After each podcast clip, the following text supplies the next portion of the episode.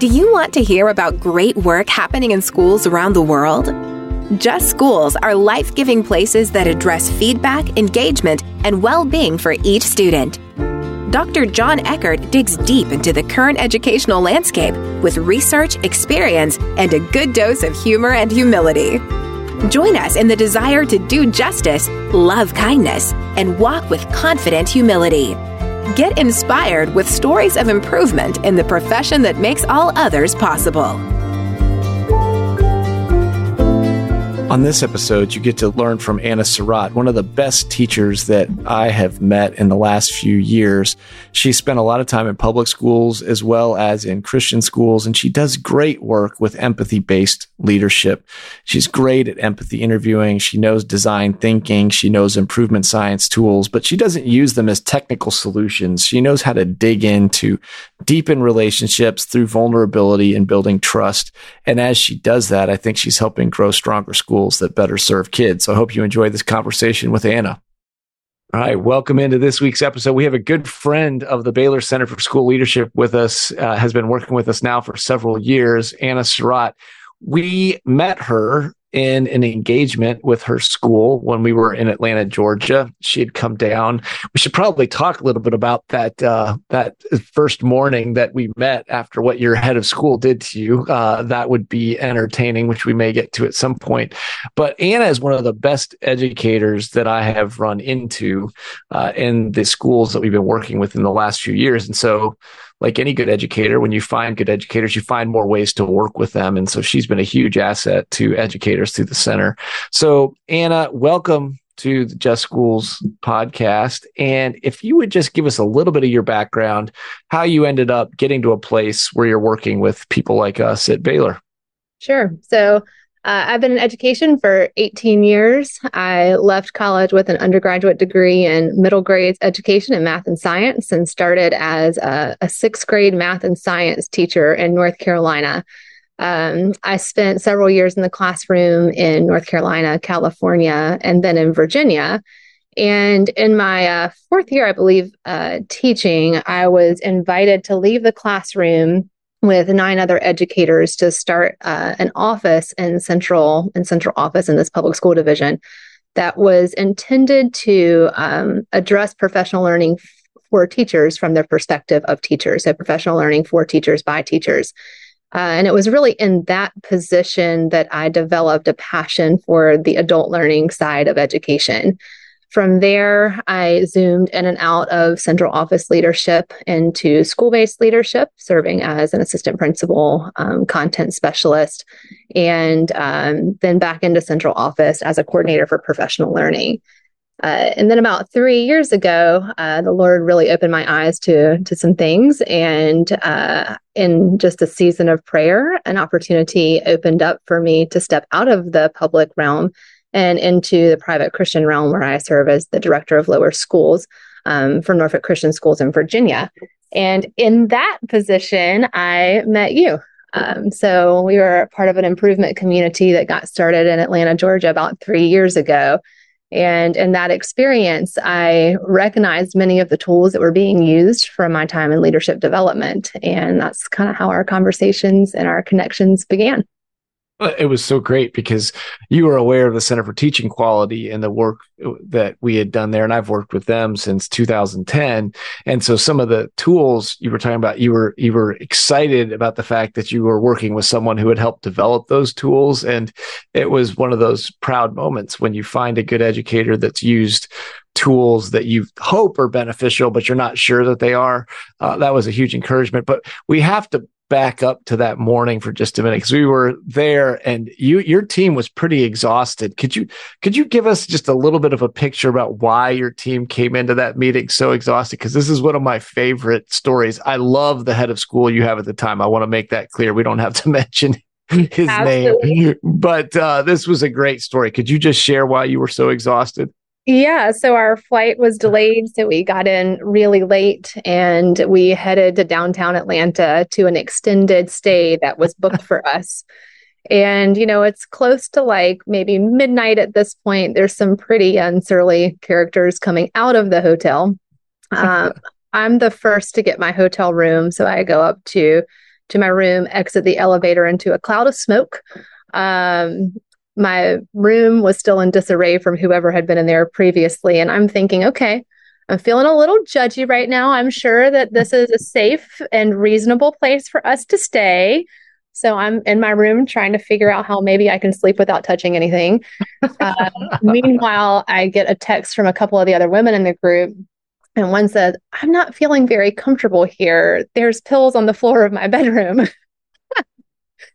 wow. So then the next text comes in from our head of school saying that they're out of space and he will be leaving us to find um, another hotel down the road. And he was taking the other gentleman with him. And I'm like, wait a second, the men are leaving us here. like, back up, ladies.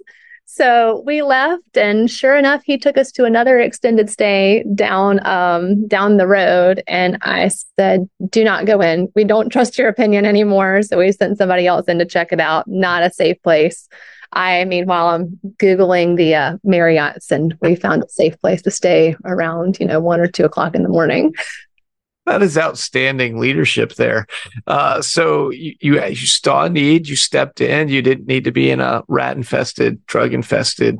It said you said extended stay, but it sounds like may have been more of an hourly arrangement that you were Possibly. you were dealing with. But no, and and you you all came in though. The a credit to you all, you came in after that experience. I maybe you'd slept three or four hours, and you were super engaged the whole day digging into real problems of practice that you deal with in your school and using tools to have hard conversations to actually move the needle ahead for kids. So even with some of the adversity you'd face that night, you leaned into those tools really well, which helped me see the way you lead. And a lot of the stuff you do builds off design thinking principles and some of the empathy interviewing and empathy based leadership. So talk to us a little bit about how you're using some of those tools through the work you do through the center and through the work that you've been doing in both public schools and Christian schools, uh, what that looks like and where you have some hopefulness about where that's headed. Hmm, yeah, so I'll back up just a little bit to give uh, maybe a preface to to the work of design thinking when it comes to um, leadership development um, and just overall change management. So my my passion for this actually began when I was in uh, coordinator for professional learning, looking for ways to help um, and support schools to solve really wicked and sticky challenges that they faced. Um, and so with with design based thinking, we're really aiming to match a process for change leadership and change management with a problem. Um, so when we're thinking about these sticky wicked prog- problems, they're adaptive. Um, meaning that you know they're they're really sticky because they deal with people's value systems, their identities, their loyalties. Um, and they're they're really hard to solve. And so with design thinking, it really slows the process down to understand the problem from the perspective of the people that are involved in it.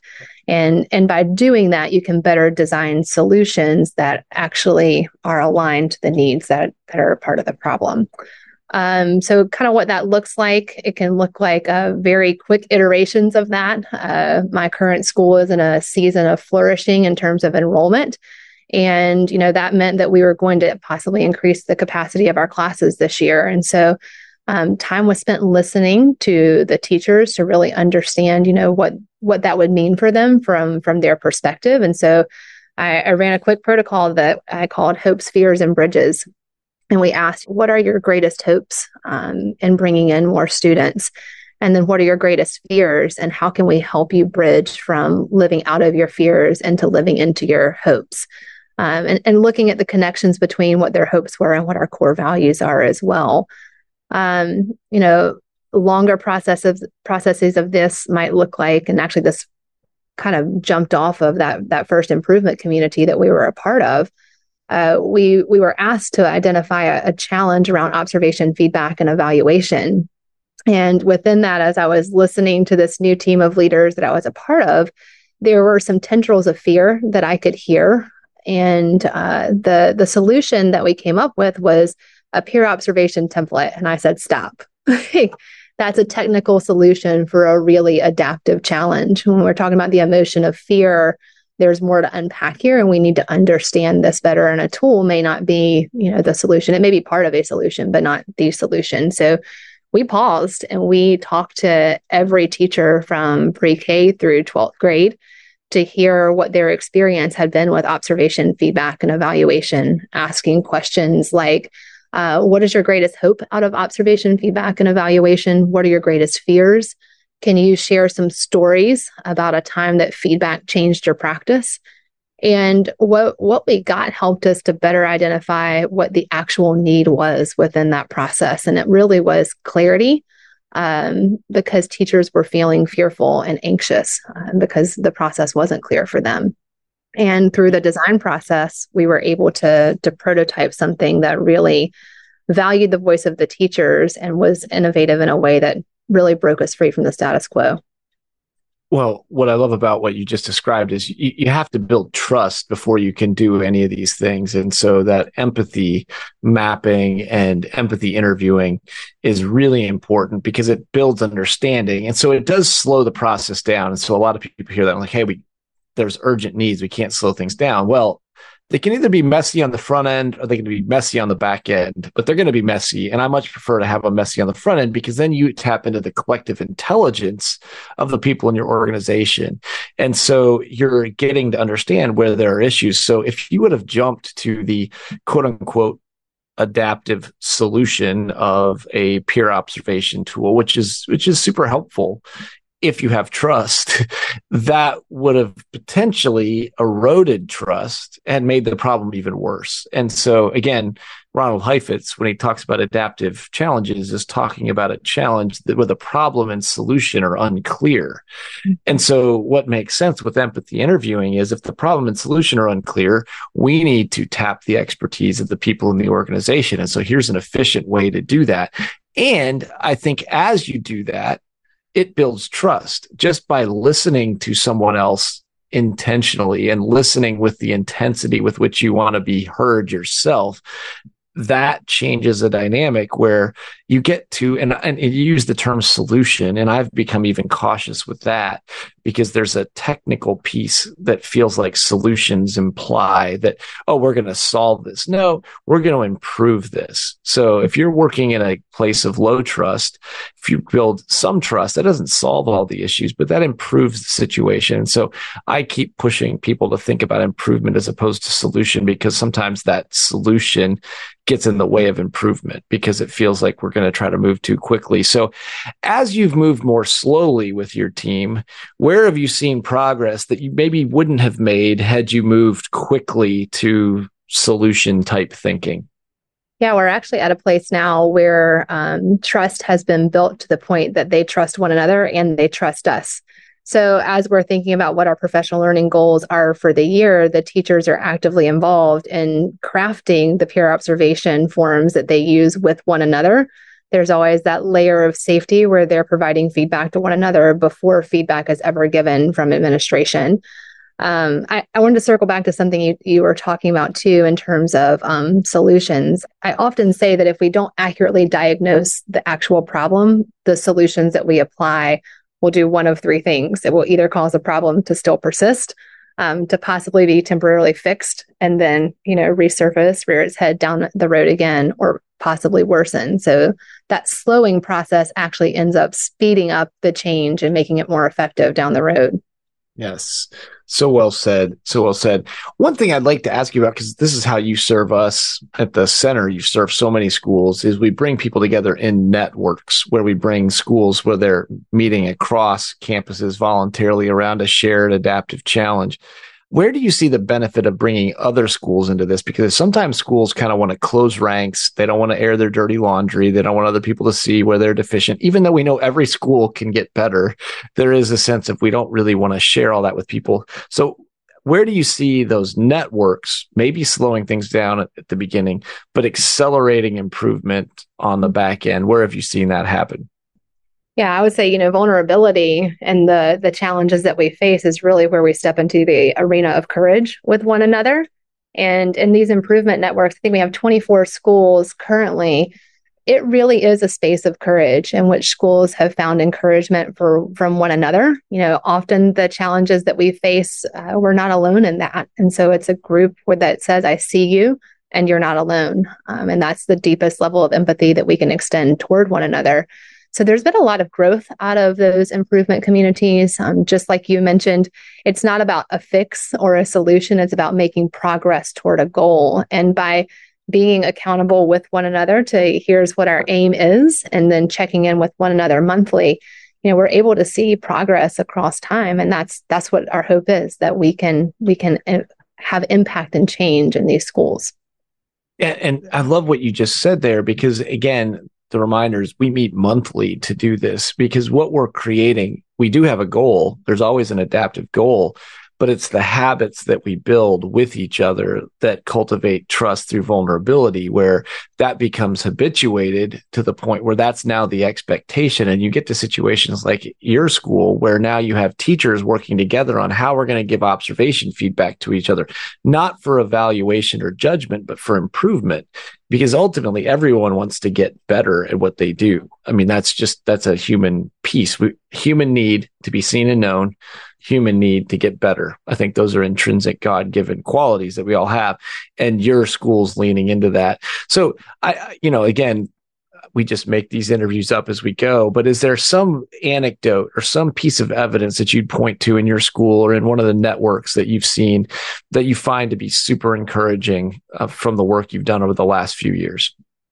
Yeah, I mean, when we first did the empathy interviews on the process of observation, feedback, and evaluation, one of the stories that was told, a teacher she explicitly said that there had never been a piece of feedback that she had received that had changed her practice.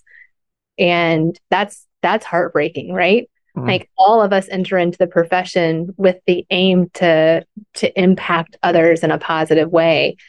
So, you know, from the leadership perspective, it really sent me onto my knees thinking like, well, how how do we create the conditions by which feedback does lead to effective change for our students and for our teachers? And at the end of that year, she came to me and said, you know, I've I've never been in a place where I felt safe enough to sit with an administrator and ask for feedback or give feedback, and I know that that's the case now. That's amazing. It's so it's so sad, but also then so encouraging. And and I don't know how many educators would feel like they could even say what she said at the beginning to be vulnerable enough to say she hadn't received that, and then then be opened up to actually receive ways to improve. And it's no wonder people burn out when they're in a profession where that, if that's a norm, that's really not going to be healthy and is anti being a profession that functions more like an occupation than a profession. So typically we do a lightning round of questions at some point in our conversation. So again, we don't generally prep our people, but Anna listens to a lot of the podcasts. She knows some of the my favorite questions to go to. So we'll start with one of my classics. What's the best piece of advice you've ever received? And what's the worst piece of advice you've ever received? You can take those in whichever order you want. You have a word, phrase, sentence, or a couple sentences to answer either of those. Okay, so uh, worst advice came from one of the first school leaders that I worked for as a as a school administrator, and he told me that I needed to change my perspective to the perspective of others around me. And while I agree with that to some extent, I think I would really land on okay, how about it's understand the perspective of those around you and aim to stretch it. I think that's fair. I mean, that's taking uh, empathy to an unhealthy extreme that you're being required to actually take their perspective and make it your own. So that's that's good. I've not heard that piece of advice before. All right, and the best piece of advice. Uh, Rita Pierson: Kids don't learn from people they don't like. Uh, well said. Relationship is the foundation for learning. Rita Pierson is a gold mine, and sadly, we don't have her with us anymore. But I go back to the "Every Kid Deserves a Champion" talk regularly. It's one of the best eight minutes of invested time you can make. It's so much wisdom from so many years, but uh, that's that's well said. So, as you look at the um, year ahead in one word or sentence, what's the thing that makes you most optimistic about the work that we get to do? Hmm permission to think differently about what we hmm. do and why we do it. Love that. What's the thing that makes you the most concerned about the year ahead? Mm, staffing. I think we're in a, mm. a season culturally in which the teaching profession is seen as just teaching, like you talk about in your book, when it's not yep. just teaching, it's the job that makes all other other jobs um, a possibility. And so I think we we have some cultural work to do uh, that just leads people to desire to be and be excited to be in the profession of teaching.